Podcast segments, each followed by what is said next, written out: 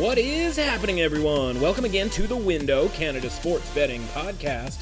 Ahead on today's episode of The Window, Sunday in Week 5 saw a pair of big upsets, one we saw coming and the other that completely blindsided us. How a 2 and 3 circa million week was about as bad as we could do, especially given that it was a winning week overall. Strong results in the teaser bucket and the moneyline parlay bucket getting MVP'd by Russell Wilson, and what the Dak Prescott injury does to contests and betting markets going forward. Plus, baseball was back last night? Huh.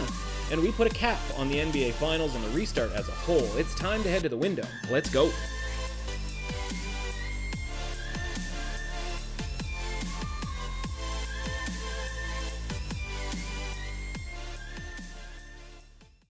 Welcome to the window. I'm your host, Matt Russell. And before we get to NFL Week 5 Sunday review, you know there's baseball going on? Baseball started on Sunday night. Frankly, I didn't have a play for it, and I didn't even really know that it was happening until after the podcast on Friday. That's for sure. I just assumed both series started on Monday, so my bad on that one. We don't have anything necessarily for the AL from a series standpoint or really game one obviously went down to the wire if it, you even noticed that it was happening obviously kind of a you know taking a back seat to of course the NFL game last night but oh by the way a championship was handed out in the NBA. We'll get to that a little bit later on. Um, but worth mentioning today because I actually have two plays in the baseball today. Houston plus 120 right now is what I'm seeing. And I think that's fair value uh, for them as a small underdog against Tampa in game two already. Kind of strange that they'll have two games done in that series before the NL game even gets going.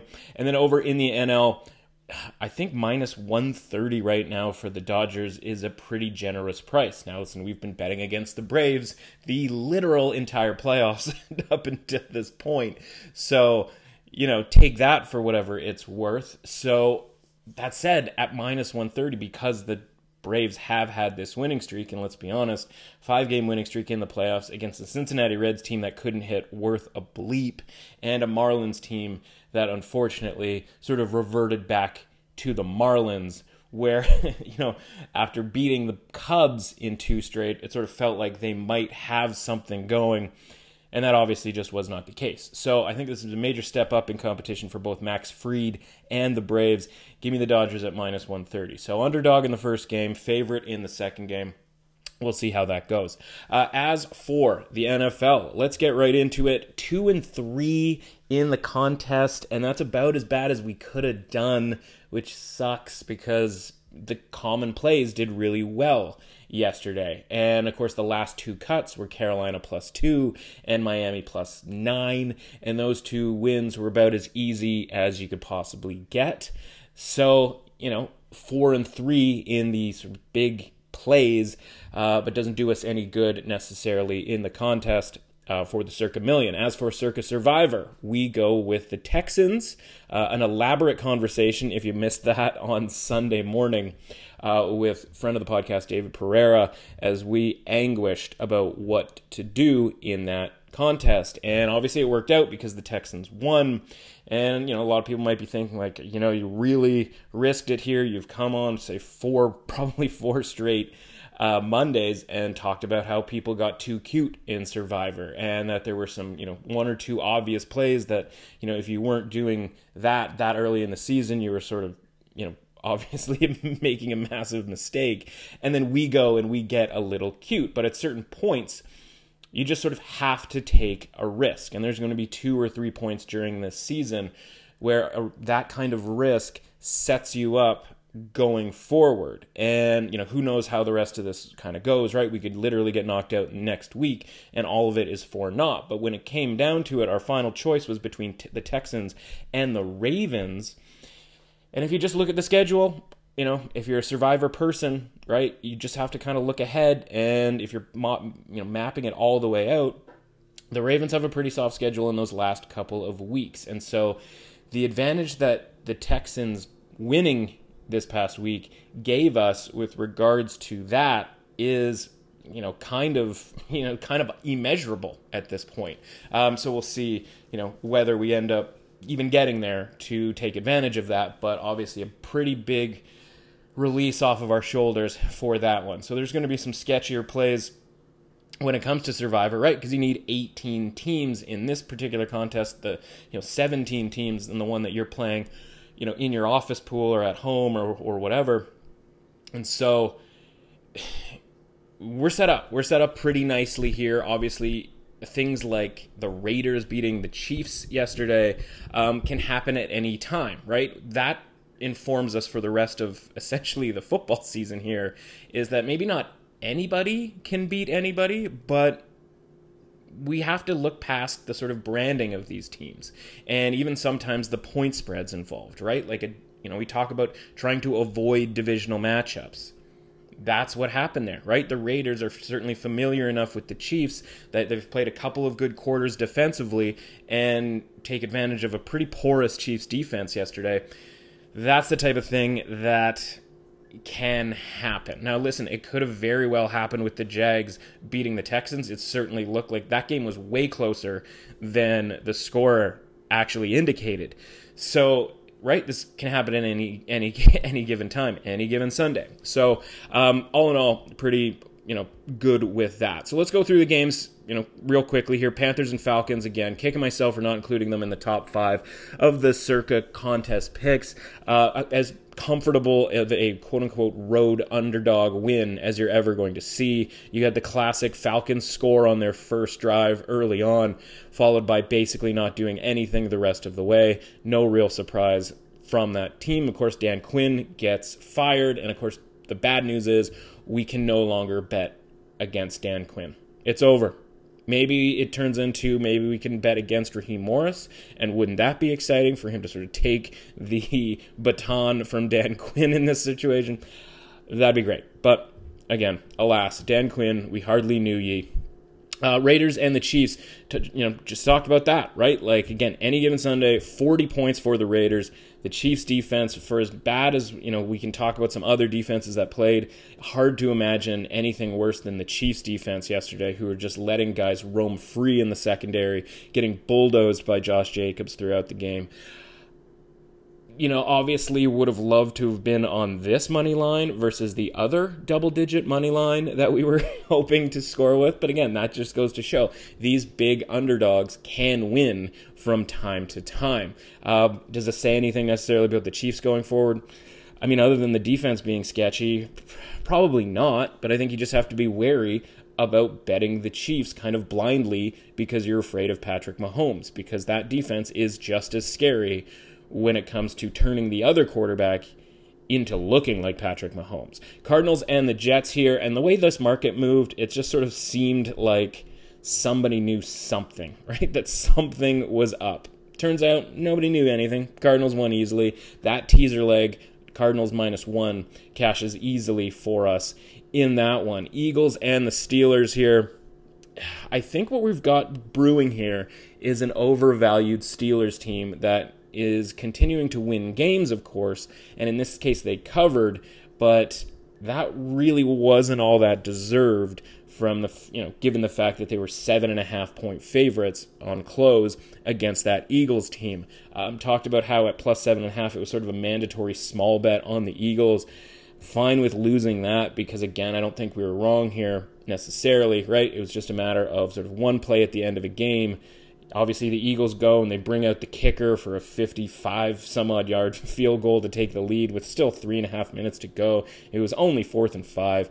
Really, just a porous decision there, and we have to start wondering what's going on with the coaching staff over in Philadelphia. Uh, Rams and Washington, again, one of the three losses of our top five to seven bets. And this is a little bit uncomfortable because of how great it was in theory to see Alex Smith come out right? We've all sort of you know, well aware of the story. If you're like me you literally remember the play where he got hurt on. I was watching it live at the time. I believe i had washington as an underdog in that game when that happened. And so it's really cool for him to come back. And i've talked about this well into the offseason, and we've got comeback player of the year bets for Alex Smith. And so I don't see how he does not win that at, the, at, this point in time. I don't even care if he plays again the rest of the season. I think that's enough. This, you know, 17 some odd surgery, something like that. Like, I can't even remember the number. It was like re- completely ridiculous. Um, almost lost his leg, and now he's in an NFL game. Problem is, uh, I didn't sign up for for that. And so when you're betting a game like this, and you, you know, if you listen to the show last week, you heard us talking about, you know, Kyle Allen's experience with Ron Rivera in Carolina and sort of the trust that he has for him from an offensive standpoint and knowing the offense and running the plays. And they go down and they get a score. He actually runs it in early on. And you go, okay, they're going to be able to move the ball here a little bit. Now, they struggled for a couple of drives after that, but then he gets hurt on what, you know, a first down play at the end of what, the second quarter.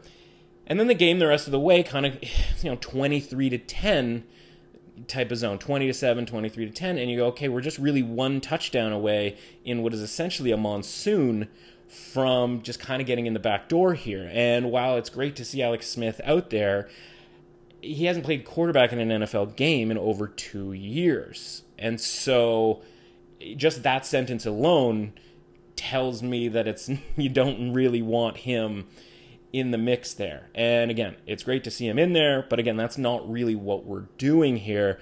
And kind of a bummer because I didn't really sign up for Alex Smith. Now, give him full week of reps, and now that he's got some, you know, you know the the cobwebs shaken off, and it, he was literally carrying Aaron, Aaron Donald on his back at one point, so the leg looks okay.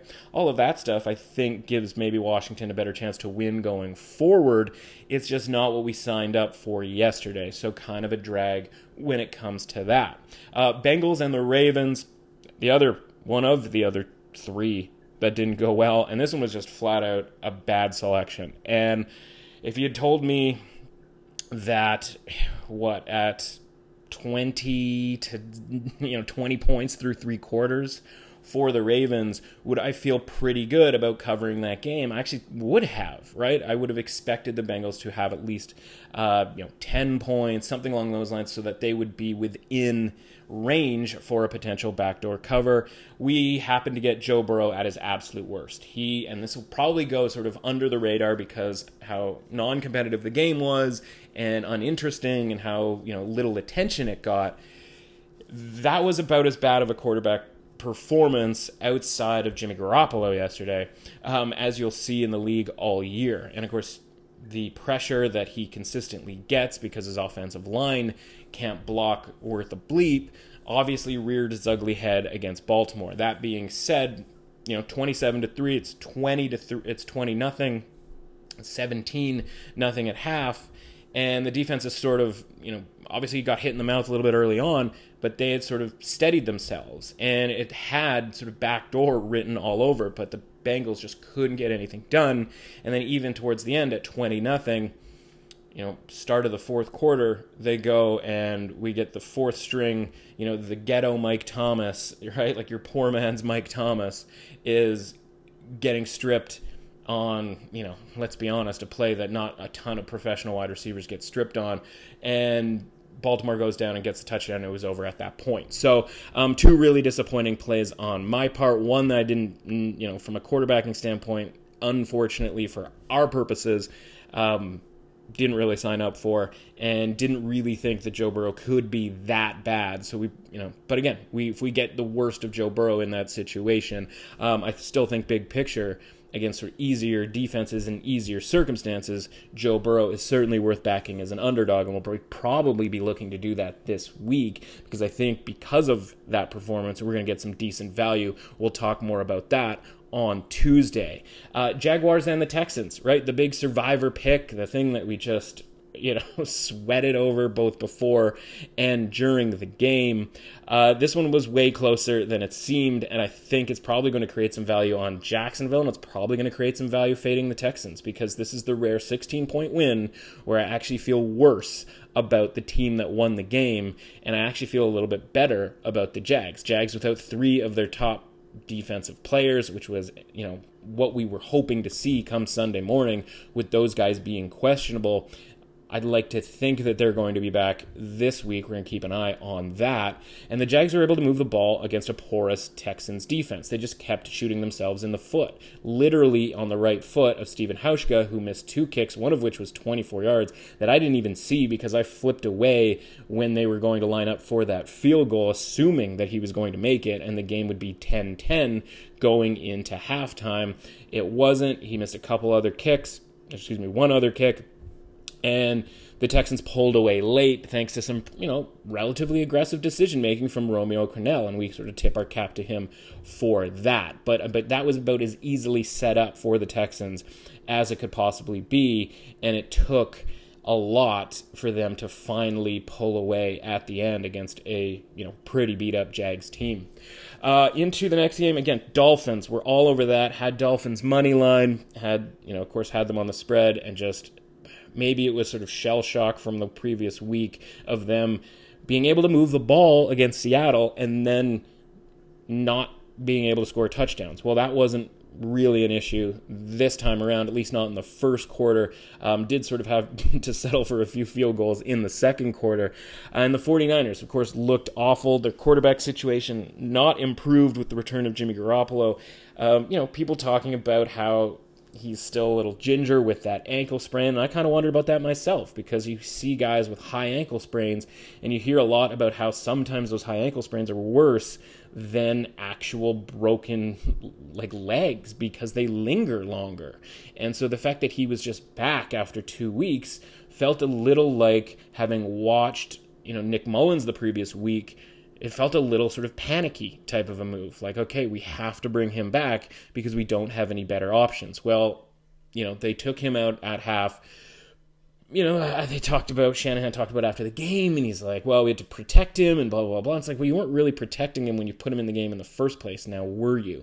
So, um, again, the other game that was just about as easy as you could possibly get it um, from a point spread and frankly, a money line standpoint, um, the Dolphins, again, looking like they can move the ball. And the key to them is are you getting pressure on Ryan Fitzpatrick? And if you can't do it, he will shred you. And in this case, to the tune of two 22 for 28 and 350 yards and three touchdowns. Uh, Colts and the Browns here. This one we needed desperately uh, at, that, at that point, especially watching the early goings on between the Giants and the Cowboys, which we'll get to, of course, in a second here. Uh, and the Browns end up getting it done. Talked about how the you know the case against the Browns this week was really only one. There was only one issue, and that was can the Browns handle success and the idea that they won three games in a row against you know now we really know some pretty porous teams especially defensively could they come home and keep that momentum going? And they go and they get the pick six of phil rivers who again is starting to look it's starting to look like phil rivers and tom brady are you know this sort of mirror image of each other on opposite sides of the league from a conference standpoint, right? You've got them throwing pick sixes on a weekly basis, right? Like one of them is throwing a pick six on a weekly basis. And it's the type of thing where you say you're not afraid of anything the Colts are going to do, except the Browns then give up a kickoff return. And so anytime there's a kickoff return touchdown, you go, like, how are you supposed to sort of handicap that. Like you can handicap for Phil Rivers might blow this game one way or another, right? Whether it's a pick six or soul crushing late interception, like that's a thing that has to be built into a handicap. Kickoff return touchdowns are just never going to be the situation going into a game. And it almost brought that, you know, brought the Colts back to life where they got to within seven points. And then, of course, Phil Rivers with the atrocious safety on the intentional grounding where he's trying to make a case after like I don't even know what he's doing. He's like pointing as though like the wind took the ball or something and like that's why it was so ridiculously out of bounds. Um, at any rate like at that point you knew that the Browns were probably safe. But um, was a little bit concerning just based on the fact that who gives a kickoff return from a Browns standpoint but they showed some maturity there they held up right? And their defense got it done. And again, this is a classic situation of people talking about some entity out of the blue. And that entity in this case was the Colts defense. Like, oh, the Colts defense, like, this is, you know, amazing, blah, blah, blah. And it's like, again, it's been four games against some really mediocre opponents. And mediocre is probably being kind given this, you know, the state of all of those teams along the way right? I bet you if the Colts played the Vikings now, that game would go a lot different differently from an offensive standpoint for the Vikings. And so once you sort of hear this like groundswell of like maybe the Colts defense is the best in the league, it's like, well, or not. They just had some early season success, and the Browns were essentially moving the ball up and down the field on the Colts, both through the air and on the ground. Uh, and so again, a key win for us in that one because we go over and we talked about what are the ceilings or what are sort of the you know point scored for either team with the Giants and the Cowboys that we sort of think is going to happen here, right? So it's like talked about 35 being the number for the Cowboys. Well, sure enough, 37. Talked about how it's hard to imagine the Giants scoring 24 points. Well, they scored 34 points.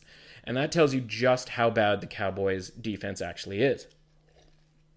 And so for one, of course, the Giants get seven points off of a turnover, and we talked about how turnovers have been the Cowboys' issue. And can the Giants, a team that hasn't done much in the way of turning teams over, can they turn the Cowboys over the way these other teams could? Didn't think they could. They could. turns out, turns out even the Giants can turn you over, and in this case, get a pick six. And so you know, it's simple math from a whatever standpoint. Like, okay, you take those seven points off and it's 37 27, right? Like the Giants were able to score 27 points instead of the kind of max 23 or 24 that we thought they might be able to score. And so, again, not all that far off from that standpoint. From a Cowboys offensive standpoint, they scored 37 points, and Dak Prescott, again, horrific injury. You guys, you know, you've watched the games, you know, you know what went on. I don't have to sort of recap that for you. But as mu- as little as we signed up for Alex Smith coming in after two years off from NFL live action play, I also didn't really sign up for Andy Dalton in the fourth quarter, and his numbers look okay and all of that. You know, and that offense might be okay going forward. That sort of remains to be seen, but that's a full. You know, when Dak goes out, it's second and one on a drive that the Cowboys get a touchdown on. Anyway, to take an eight point lead. And there's still a full quarter left. And again, I don't know what's going to happen necessarily with the Giants offense. They end up actually scoring 11 points in that fourth quarter, and the Cowboys get two field goals. But if Dak's in the game, are one of those field goals a touchdown or both of those field goals a touchdown like there's you know a lot of moving pieces there that with an eight point lead and a healthy Dak the rest of the game I'm actually liking our chances to kind of win the rest of the game right get you know beat the Giants by a field goal, win that game by 11 the rest of the way through. It's just when Andy Dalton comes in, the offense gets a little more predictable. Uh, you know, there's obviously a mobility difference, all that kind of stuff. So, um, as far as the Dak injury is concerned, like brutal. Obviously, don't have to sort of you know rehash that. Great guy, everybody's you know agrees that uh, that he's a qual- you know quality character, all of that kind of thing. From a betting standpoint, right? Let's talk about that for a second. Couple of different things here. One, survivor pools, right? A lot more interesting with regards to when you might want to use Dallas if at all at this point, right? You're not going to be tripping over yourself for the Andy Dalton Cowboys with that defense involved, the way that you might have sort of given them the benefit of the doubt a couple of different times the rest of the way here with Dak in the lineup. Two, uh, we're going to at some point probably this week have a look at some of the in season prop markets, your receiving leaders, your rushing leaders, and most importantly now, your pass leaders. He was 300 plus yards clear of anybody else and was the heavy favorite. I believe it was like 150 plus 175, something along those lines, to lead the league in passing yards. Now, obviously, that is completely up for grabs and, and a market that becomes a lot more interesting. So, we'll take a look at that later on in the week. And so, you know, the other element, of course, you know, what kind of a difference on a from a line standpoint does a Dak Prescott mean to this team when Andy Dalton's in there, right? A very sort of average quarterback. And I tweeted out yesterday like if you've ever wondered what an offense that's absolutely humming on all different levels looks like beyond turning the ball over, by the way. And maybe it turns out where if Dalton's just not going to turn the ball over, that's a different situation. But he almost threw a pick six of his own yesterday, so I don't think that's necessarily the case. But it's going to show okay, what if we took like a thoroughly mediocre, average NFL quarterback, not a backup quarterback, but a thoroughly average one, maybe the 25th best quarterback in the league, and put him into this offense? How does that change things? And I think just from a skill set standpoint, that's going to go worse than I think people think. And again, this Cowboys defense is so incredibly bad. Like, there is not one thing that they do well. They do not tackle well. They are bad on third downs. They are, you know, they're not turning teams over. They were fortunate enough to turn Daniel Jones over for a touchdown of you know their own. But again that's the type of thing that you actually can include in a handicap that Daniel Jones is going to fumble the ball. And there's a 50-50 shot on whether that gets returned for a touchdown at this point in his career. Cuz even Daniel Jones at 20 of 33 for no touchdowns and just 222 yards right? It certainly felt like he did better than that given how sieve like that Cowboys defense actually is. And they've got a matchup coming up with Arizona next Monday. And that number right now is Arizona minus two and a half. And I think you have to go out and you have to grab that number right now. And who knows where that's going to end up a full week from now, where that pushes through, you know, from two and a half to three. Does it push all the way up to three and a half? Like, if you're sort of thinking like it's the Cardinals offense against that defense, like they should be able to kind of do whatever they want. That's kind of what everybody's thinking. And so, from a market standpoint, at two and a half, you have to buy that two and a half and then sort of reevaluate things a full week from now. And, you know, if that means that you like Dallas later on, I think you can get Dallas plus three or plus three and a half, where you can create yourself a little bit of a middle or some sort of synthetic alternate line. Uh, I just think that's the right move from that standpoint. Vikings and the Seahawks on Sunday night, right? We needed the Vikings to close the money line bucket parlay, one of the legs there that I think was about 30, 35 to 1, something along those lines. And of course, 13 nothing, right? And by the way, the close of Carolina and Miami were the first two legs of that. But you got a 13 nothing lead, you're feeling pretty good about it. And then within five minutes, the Seahawks are up 21 to 13 and now we're looking at a 1 and 4 contest type situation and your heart sinks and you're like how did we even get here? The Vikings were dominant in the first half of that game. Uh, and of course everything that happened happened. People are going to talk about sort of the analytics of you know do you kick a field goal up five there with you know fourth and essentially inches? Uh, a lot of people like the quarterback sneak. I don't know. I can just sort of close my eyes and see kirk cousins just getting stuffed in a quarterback sneak type of a situation. Um, but the key here for me was dalvin cook being out for that game. And alexander Mattison did well up until that point. But you watch the replay of that you know deciding essentially or the early pre-deciding play and he runs directly into like the one group of people that could have stopped him. He had a ton of room on the right side, and you just go, I bet Dalvin Cook would have the vision to see that hole, and that's the difference between those two guys. For, beyond the fact that Dalvin Cook is just obviously a horse and could barrel through that and probably get the first down just from a sheer brute strength standpoint. I just think that the difference between Mattison and Cook is that vision and that ability to maybe see that hole, put a foot in the ground, pop out to the right side, and even just to sort of fall forward to end the game in that situation. So uh, I was just kind of funny, find it funny. Like we we in 2020, right? We talk so much now about coaches and coaching decisions and the analytics and how this decision's supposed to be made and that decision's supposed to be made and second guessing the coaches. You know, there's certain spots where like I, you know, wish it were the old days where you just go like, why didn't that guy run there? why didn't he run in that direction?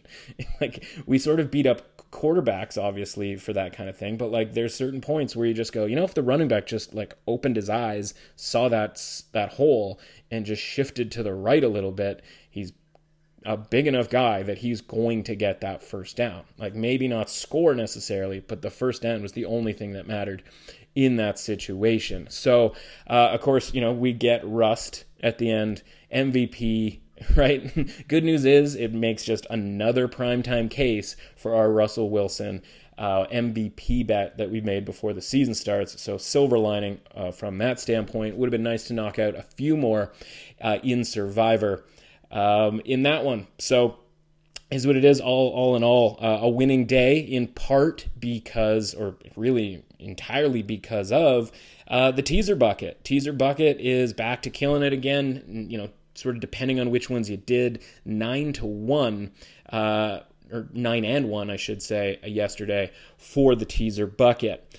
Um, I gave out a couple of totals yesterday, thinking we could get out of the woods with regards to picking a couple of unders. Went one and one on those unders, and then had one over in the Rams and Washington.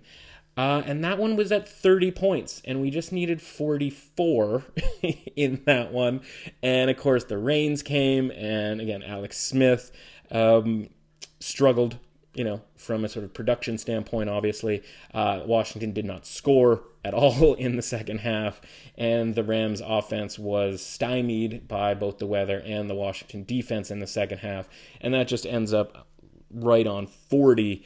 Um, so disappointing from that standpoint. One and two in the totals uh, yesterday. Um, as for the Monday Nighter here, uh, weird story with Michael Thomas. Turns out not, you know, out tonight because of the injury, out because he punched somebody in the face on his own team. Not ideal, not something that you sort of associate with a guy like Michael Thomas. Um, this is numbers sort of toggling back around seven. You remember it, you know, got up to like nine last week.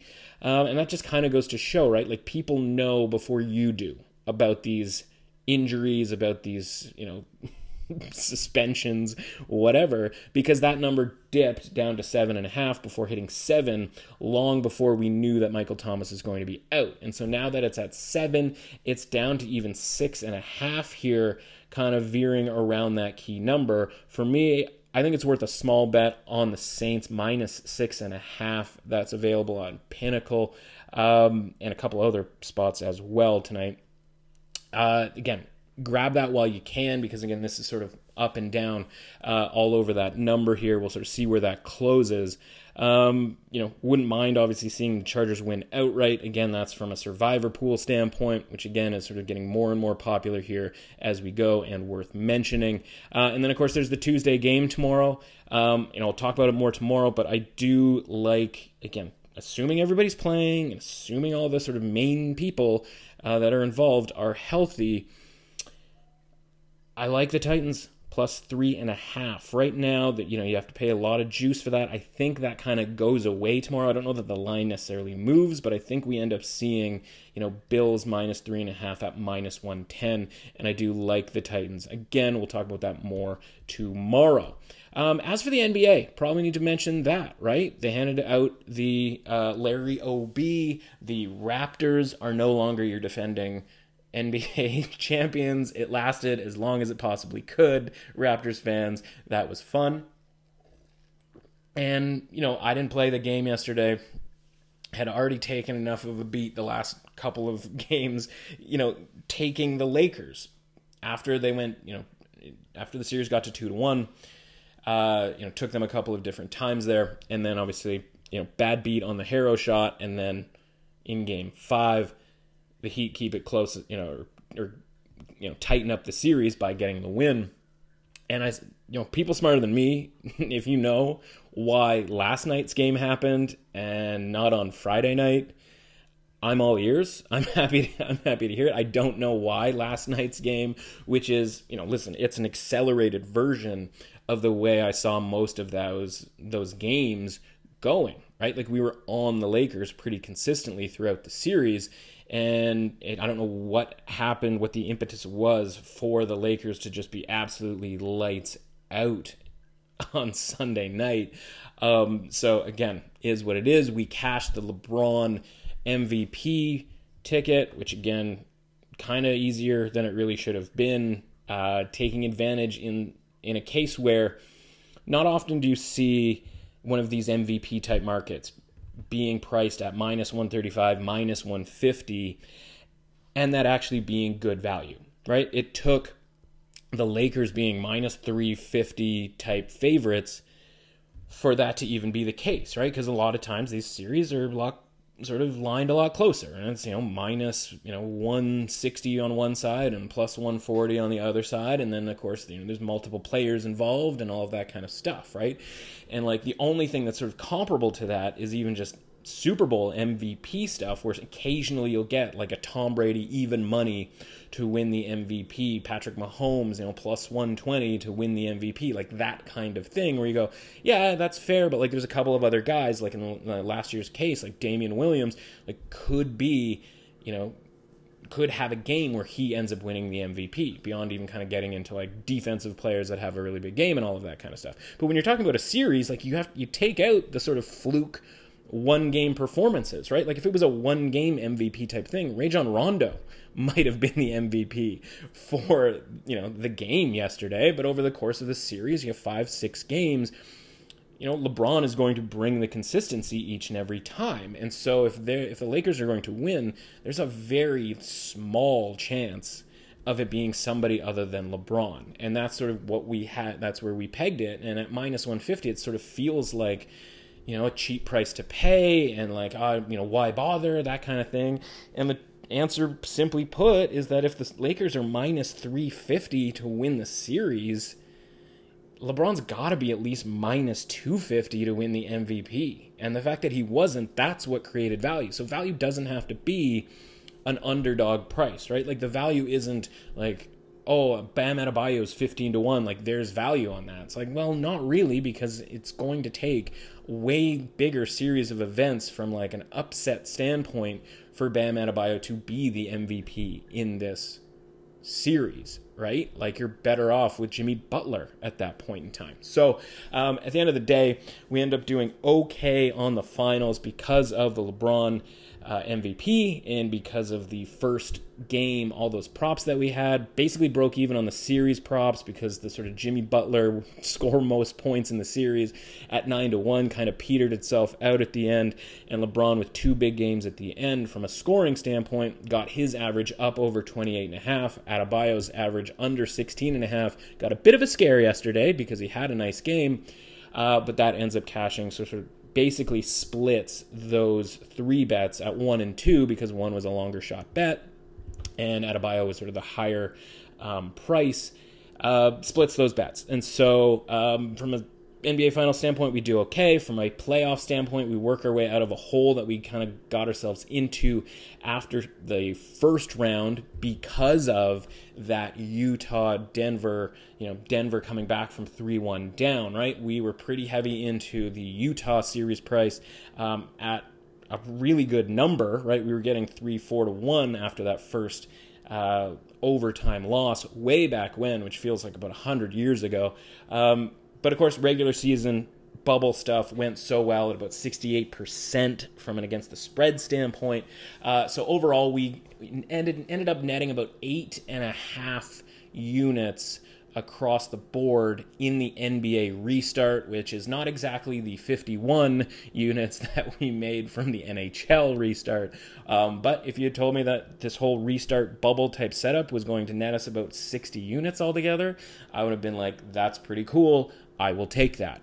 Um, quick mention about college football on Saturday. Another nice college football weekend. Uh, all in all, uh, I believe it was what 12 and 8 um, factoring everything in there. Of course, there were some live plays in there. There were some numbers that we were waiting on. Probably the dumbest thing I did was wait on Vanderbilt to get to plus 14. Saw that they got to plus 14, bet it, and then saw that the reason they got to plus 14 was because they had like 40 guys out with COVID. Now, they wouldn't be the first team to have 40 guys out with COVID. That sort of seems to happen every week, and in some cases, the team wins anyway, so it's not like you'd completely change everything you were doing there. Um, but that being said, uh, you're trusting a re- already pretty poor team that has an excuse to just continue to get beat up on, and that's not a mistake they we're going to make again. The sort of fluky loss, the bad beat, if you will, Texas plus three. I was all over Twitter on the Red River, River rivalry. Um, Because again, we've got these teams and these coaches who just have no idea how to put themselves in the best possible way, best possible position to win football games. It's ridiculous. Why you wouldn't go for two at the end of regulation, at the end of the first overtime, at the end of the second overtime, knowing that you cannot stop the other team. Like that was not happening at any point in time. And so Tom Herman did it twice, and even Lincoln Riley did it once. They just kept on pushing the boulder down, you know, up the hill, so to speak. And again, if it had just been one, any one of those had been a two point conversion attempt, didn't even have to make it our plus three would have cashed. Of course, it didn't because OU in the fourth overtime, uh, third overtime, fourth overtime, doesn't really matter.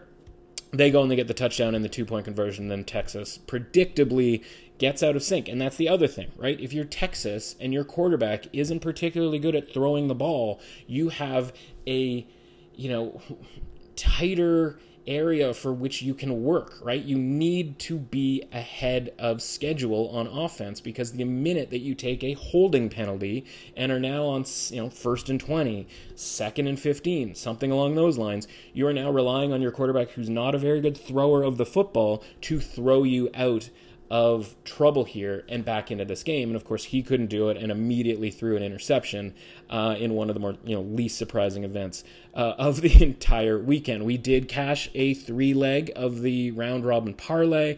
NC State, Boston College, and ECU get there. Uh, Western Kentucky not even close, as that was the final leg of you know the four teams, right? Where we would have been able to connect it four different combinations of the three uh, by five round robin parlay.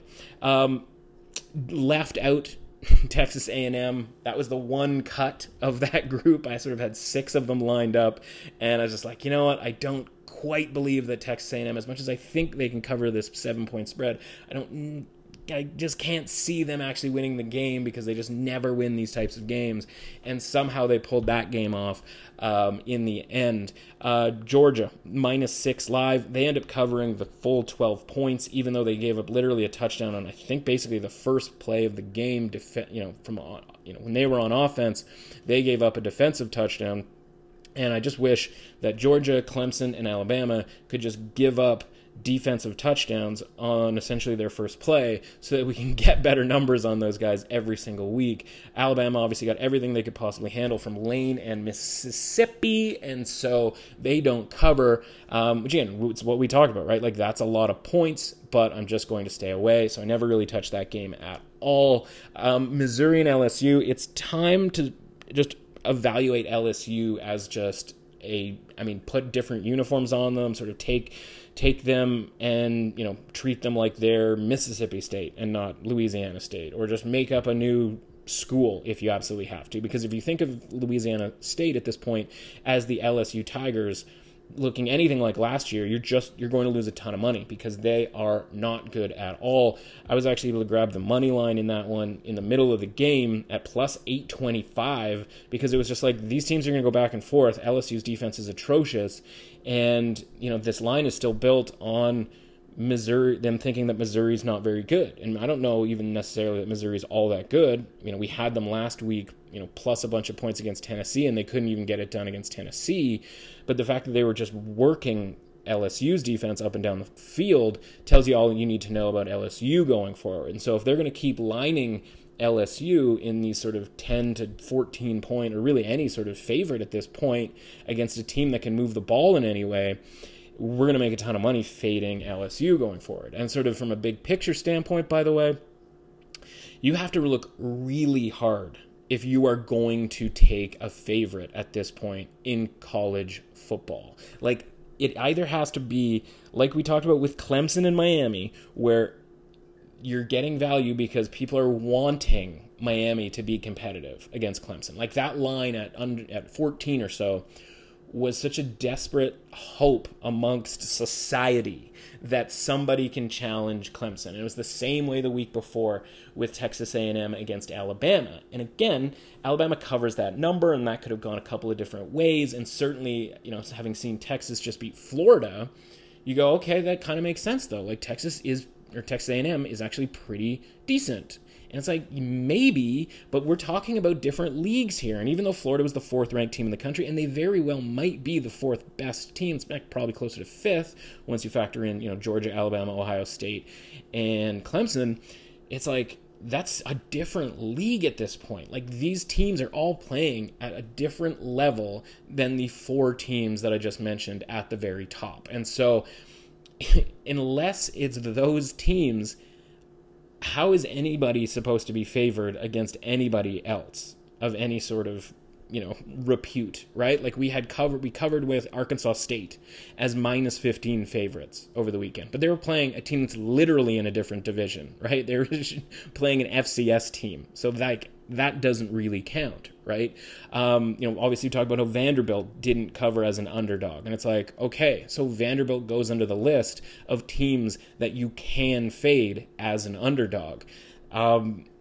anybody else like it's hard to bet on a favorite at this point in college football. So you're going to see a lot more underdogs showing up on my cards on Saturday morning when it comes to that, you know, type of thinking. Um, and I think we'll hit a few more money line parlays here down the rest of the season unless things get heavily adjusted. But it's not going to get to a point where the books are going to weight all of the underdogs way way lower right like it's always going to sort of be favorites you know start there type of a thing and for us i think it has to be underdogs start there even more so than it already has been anyway that's the story hope everybody had a great weekend um there you know french open stuff uh, congrats to Iga Swiatek. I know a lot of people were sort of on her to get the win there. And of course, Rafa Nadal doing the only normal thing that we've seen in the entire year of 2020, and that's him winning a French Open, even if it is in October.